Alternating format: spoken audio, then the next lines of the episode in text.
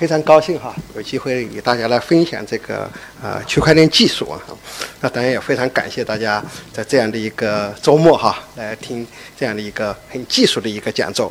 嗯，呃，把这个封面分享给大家。大家说于老师今天来讲区块链，那我看到一些其他的一个词汇，就是数据、身份证、信用。那这些东西与区块链有关吗？OK，有问题就好哈。我希望呢，经过两个小时的这样的一个呃，我的这样的一个讲座啊，能够呢，大家把这些问题能够解开，能够了解一些区块链这个技术后面，区块链这个名字后面究竟隐藏着一些什么。如果两个小时以后你觉得啊，你更清晰了，听懂了一点什么，那我觉得这是。您的智慧啊！如果你觉得两个小时浪费了，什么也没听懂，那是我的错啊！哈。OK 哈，呃，我们从信用开始讲起。既然说到这个词，我从封面开始讲起。呃，其实很多词哈，我们有时候都经常在我们生活中出现，我们呃经经经经常听到它，但是呢，其实不太去想它。比如说关于信用，我想我们在每时每刻。在我们的生活中，在我们的公共生活中，在我们的个人生活中呢，其实都经常的涉及到关于信用。但其实我们不太去思考关于信用这个词。啊，我也一样，我没有接触区块链这个词的时候，我也没有想到，就是说信用这个词去对它做思考。好，我们不没有办法去完整的去讲信用这个词，但我们来讲一下。啊，其实世界上并没有。呃，信用，信用是什么？信用一定是人们人类文明的产物，因为人类有了社会，有了组织，有了人与人之间的关系。那我们想一想，我们的社会组织，我们在这个组织中，我们要去维持一种协议也好，契约也好，我们需要一些机构，比如说我们的公证机构，我们的司法机构，我们的人民银行。它似乎都承载着这样去保障信用的这样一个功能。另外一个呢，就是我们人与人之间，哎，我们你是个讲信用的人，你是个讲诚信的人，我觉得我很愿意和你做朋友。我们生活在一个很有信用、很有诚信的社会，我们会感觉到很舒适。那么我们怎么来保证信用呢？我们以往的社会是怎么来做的呢？我们有两种方法，一种我叫做叫叫做滞后的，就你这个人不守信用的不守信用的时候，我要惩罚你，比如你改了某个银行的数据，那么呢，我要用公权力来惩罚你，这是滞后的一种一一种观点。另外呢，一种是滞前的，我跟我的老同学四十年的同学了，我给他借十万块钱，我都不打借条的。那这是我用了四十年的这样的一个信用的背书，我们叫自前的。我们发现这样的一个手段维持在我们整个人类社会、人与人之间社会的这样的一个体系。那当然，我们经常会感到，哎呀，在一个守信用的时候，我们说，哎，这个信用很好。我们人与人之间，我有很多朋友，很守信用的朋友。我们发现这些都跟人有关系。有一天，人们告诉我，有这样一种技术，有这样一种方法。他说：“我不需要人，我跟人与人之间没有关系。我你你你不需要不四十年的友情，我也不需要某样一个机构来认证它。那么这样一种技术，来保证信用的这样的一个传递，哎，那么一想，这绝对是一件对人类社会，因为我们这个社会是靠人类社会是靠技术来进行推动的。那么如果有这样的一个技术，能够来推动这种胜任的这样的一个体系的建设，那当然是一件非常好的事情。所以我用了两句话：如果我们通过技术来构建信用，那么信用呢会对整体社会呢产生效益。好，说到信用，那怎么样呢？你告诉我是用什么样的技术才能够构建信用呢？是因为这种技术？对我们数据呢进行了某种变革，它的特性。那有个通俗的话来说呢，我们把它我说给数据发放了一个身份证。这种发放身份证的方式的一套技术，我们把它称之为呢，当然不太严格，但大概可以这么理解，称之为区块链技术。好，作为一个引导，那么我们怎么样来用这样的一个技术给数据发放身份证？OK 啊，好，所以我分六个方面来讲。第一个呢，我还是想引导一下关于数据特性的变革啊。第二呢。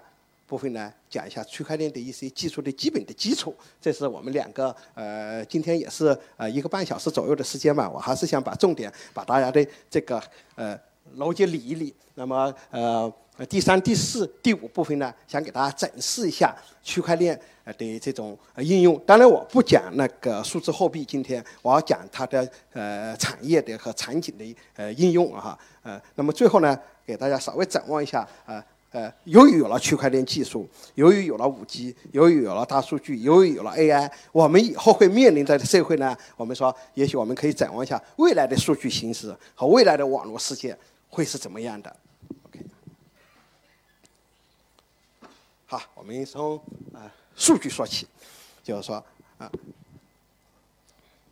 呃，其实一样，我刚才说慎用，我们这个词我们经常用到，我们不太思考它。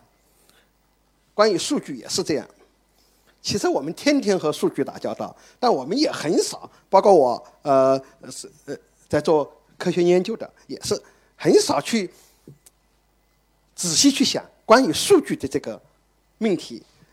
呃，我也一样，我没有做区块链之前，没有涉及到这个领域之前呢，也是。那么直接这个领域，我要思考一下，从哪个话题开始思考的呢？呃，一九年、一七年的时候。当时那个呃呃上海保险交易所的那个呃董事长叫曾玉锦先生，他说他当时搞了一个叫做呃保险科技的高峰论坛，哎，他说于老师呃你到论坛来呃做个演讲吧。我说我讲点什么好呢？哈，就是说这时候我就呃我去保险交易所嘛，我就把这个曾玉锦先生的这个呃文章打开看了一下，他有一句话给了我一个印象，他说所有的金融机构。都是数据公司。哎，OK，我从这个，那我开始思考关于数据。我们想想，我们平常的很多数据怎么来的？我们如何产生数据的？其实很熟悉，我一想大家都知道。比如说，我们科学测量，我们各种仪器的测量，我们各种化学的分析，我们各种观察的记录。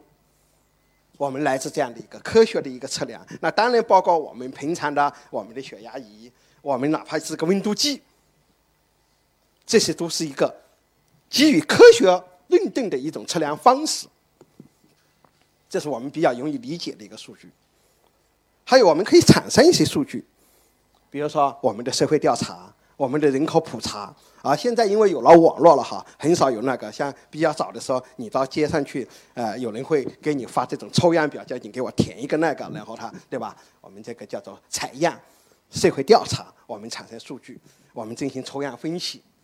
我们每一个登记，大家想想，我的交易也好，我的学籍也好，我的那个户籍登记也好，我上学了。报道了，每一个登记都产每一种登记行为，我们到互联网上开一个户，都产生了数据。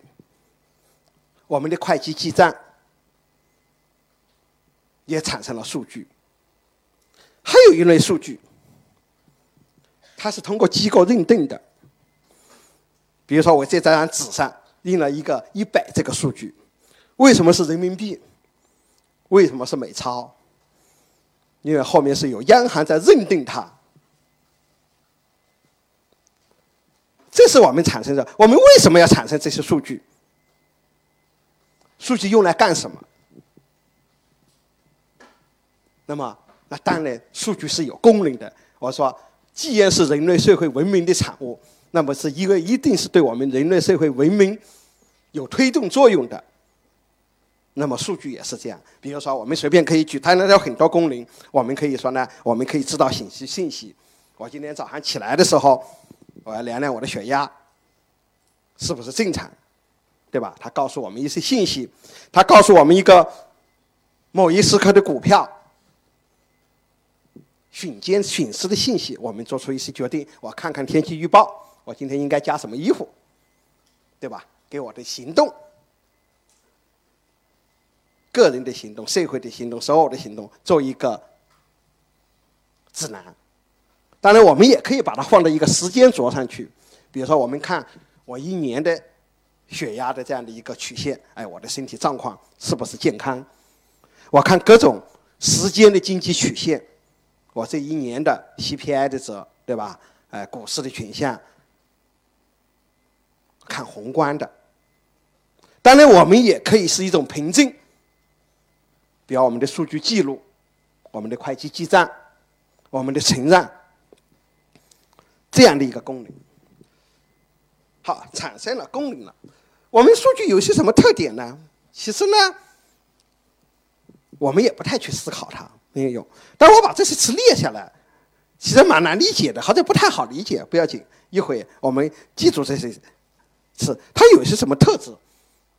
也挺容易更改的一个数据，它是离散的，它是非相关的。哎呀，于老师这些词太，呃，太专业。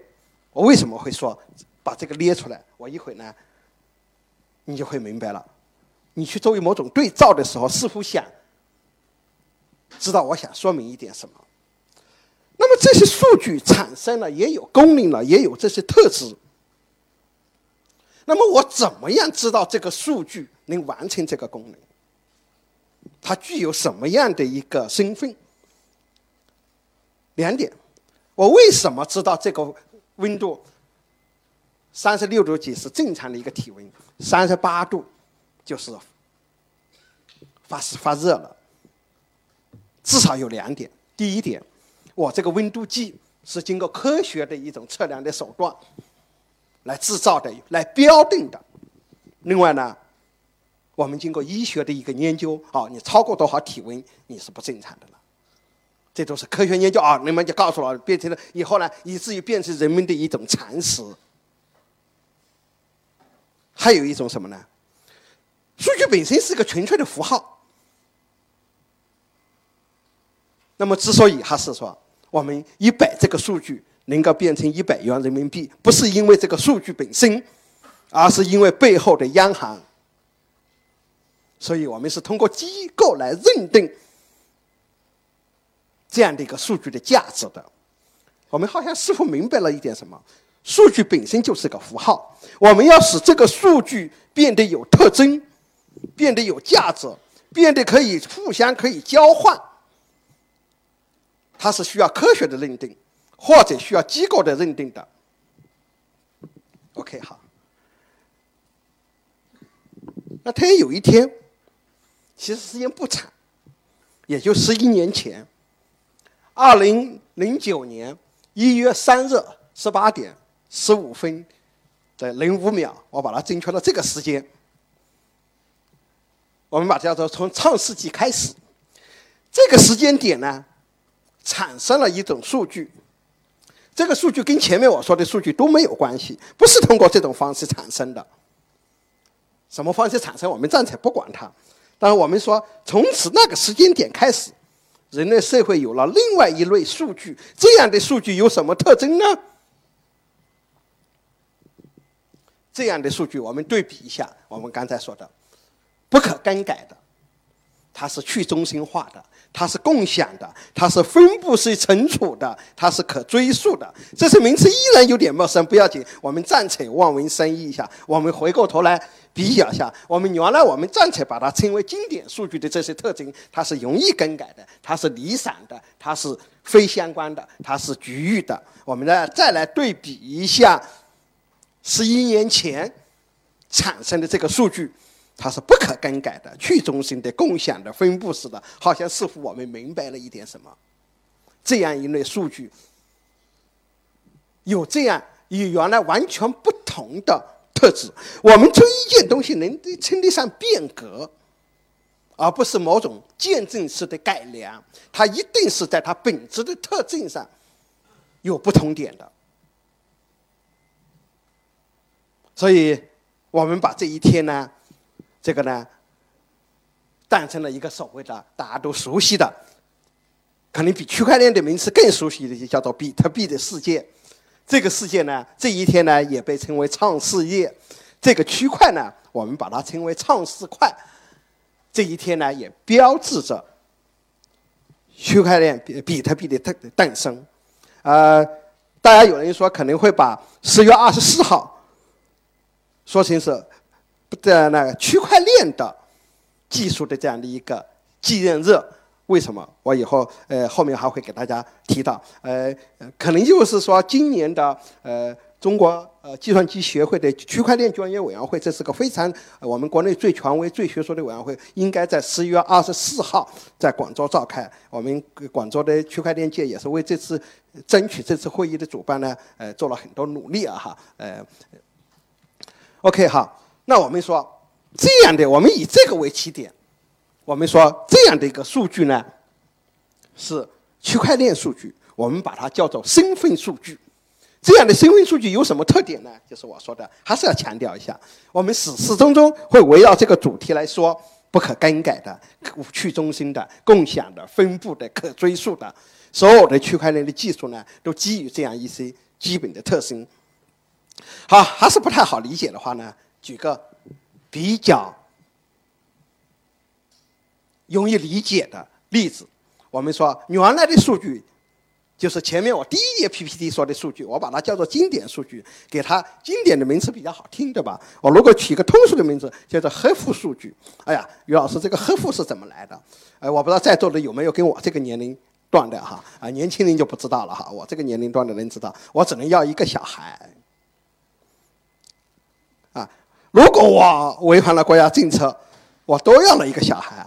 我那个小孩是不能上户口的，所以我们把它称之为黑户。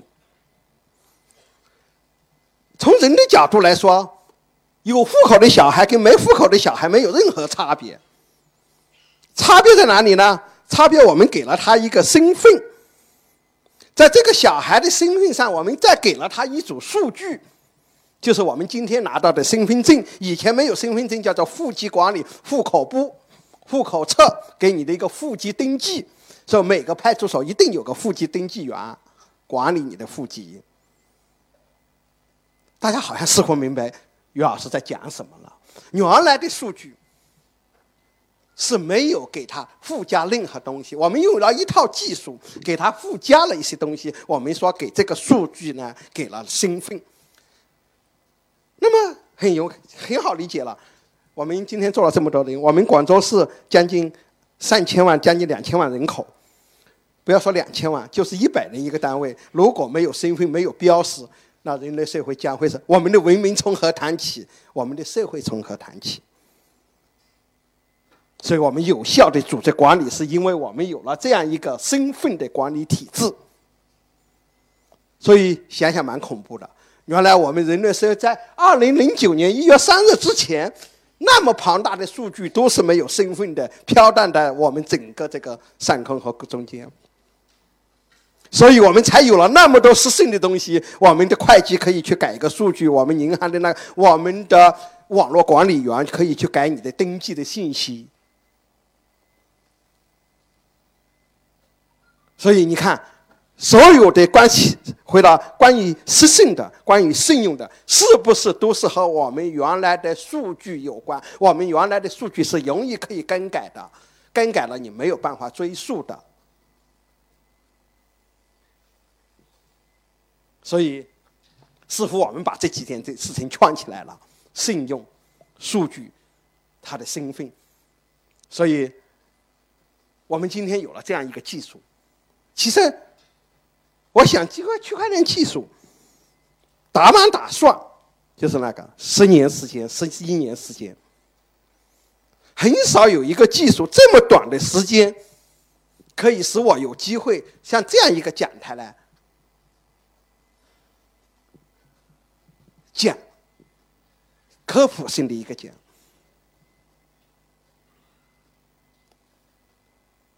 我也是在中央大学，我也是去年才开始开了一门狂校的选修课，区块链技术原理。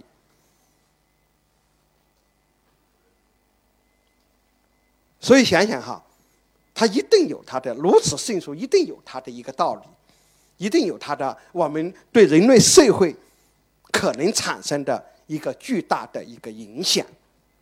同样呢，我们习总书记会在十月二十四号就区块链技术将发表专门的讲话，一定是有它更深远和深刻的意义的。所以我是还是非常高兴，就今天也有这样一个机会，作为我稍微早一点点，比大家在座的各位稍微早一点的时间，这个区块链的这样的一个领域，给大家来分享一下我对区块链的理解和我的一些实践的一个经验。OK，我们区块链干嘛？就是说，我们要诞生这样的一类数据，使它变得有身份的，我们来处理，用一套技术来处理这样有身份的数据。OK 哈，哎，中间差了一点点一件事情，有一个大数据，大家经常会问到啊，区块链，你说的数据，那跟大数据有什么差别？呃，大数据比较简单讲，因为有了互联网，其实呢，大数据和小数据它的特性上是没有什么改变的，但是因为有了互联网，它也有一天呢，这种特性呢，这种技术呢。它会使瞬间，我们比较简单去想，太抽象，我们就先想简单想，我们双十一，双十一节你是你买东西是买的很高兴，很快乐，但是你要想想那一天我们的计算机、我们的服务器的数据是在爆炸式的增长的，我们能不能承载这个？你在那来说，哎呀，我下单慢了，我没有抢到这个，我交易又没有完成。所有这一切是因为数据的瞬间的爆炸式的增长。那么这样的一个增长呢，我们发现呢，它有几个特征：体量浩大、模态繁多、生成快速、价值很大，但是密度很低。大概可以能够理解它。所以呢，我们需要另外一套处理方式来处理大数据。所以大数据还是一种处理的手段。手段是什么？怎么一个方式？我们今天不讲一句，但可以简单讲一句：如果你大学里面学过概率论与数理统计这门课的，你会发现，双十一产生的数据的方式，你要去处理它的时候呢，你发现你大学教科书不够了，要学习深的处理方式，那就是大数据时代到来了。好，实际上大数据我刚才说了提句，所以我们演啊，把它把这一个补上。然后我们就来看这个关系。我们沿着两条线看，实际上呢，一条线是处理的手段。我们原来一个我们叫经典理论，经典的处理数据的手段，就是说的我大学教科书里面学的概率论和数理统计，到大数据的处理手段，再到复杂一点的我们的今天的人工智能、深度学习也好，神经网络也好，我们叫 AI。人工智能，它都是一种对数据处理的手段。什么叫数据处理啊？这个事情我们也听过很多，太复杂。通俗一点讲呢，其实没有那么深奥。我们在一堆杂乱无章的数据中，我们看不出规律。很简单，我告诉你，求个平均值，你就已经是在做数据处理了，你就已经开始接近做人工智能的手。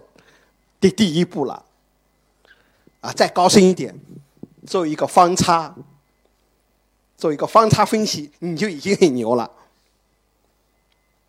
所以这就是数据处理，两条线，一条是数据处理的方式，从我们的求一个平均值、求一个方差来看这个杂乱无章的数据的统计特征。到大数据的，对这种瞬间爆炸式的、不符合线性关系的、不符合马尔科夫方式的，到人工智能的手段，这是一条线，我们理清楚。另外一条线，我们今天讲的区块链，是有身份的数据和没有身份的数据。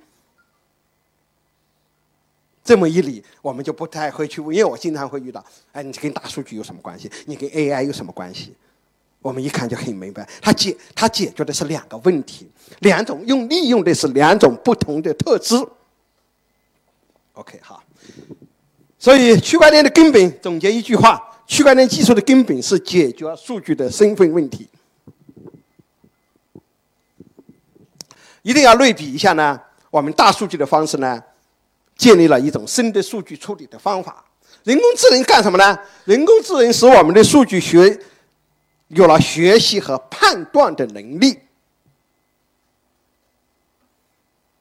那么区块链干嘛呢？区块链解决了数据的出生问题：从哪里来的？我们经常被会问到的人类最大的疑惑的问题之一。那么数据也是一样，这个数据从哪里来的？它会到哪里去？OK。那么当然了，我们还要一种去，我们有两种产生数据的方式。一种我刚才说的，二零零九年。通过一个数学的方式，纯粹数学的方式产生的。但是我们大量的物理世界呢，我们是要通过一个像我们的感官肢体一样，我们人体是一个非常获取数据的一个综合体。我们的眼睛、我们的皮肤的触觉、我们的嗅觉，所以我们人类是一个非常非常高级的一个处理的机器，我们有智能的。那么我们现在越来越建立这种采集数据的，通过物联网，通过传感器。通过五 G 的一个手段来建立一个呢现实世界的一个数据采集方式，好像我们又把这条线理一理的了。我们把这个几个技术进行融合，大数据、区块链、人工智能、物联网所建立起来的这样的一个身份数据呢，我们才能够使这个数据产生价值。我们今天讲数据，讲价值互联网。讲数据资产，所有所有这一切呢，都是基于呢数据的这样的一个身份的特质，你才能够谈得上数据的价值。数据这个词，如果大家如果有印象，年纪稍微大一点的人，你会发现呢，十年、二十年前呢，出现频率最高的词是“信息”这个词，现在“信息”这个词频率出现的越来越低了。以前什么信息高路啊、高速公路啊、信息爆炸呀，稍微年龄大一点的人会知道这个词。现在你如果贯耳的是数字这个词，对不对？稍微回忆一下，你去看各种文章，各种给你的信息。所以我想是这样的一个关系，所以我们把它叫做区块链加加什么？加人工智能，加物联网。才能够呢，真正的使区块链呢应用到我们社会的各个领域。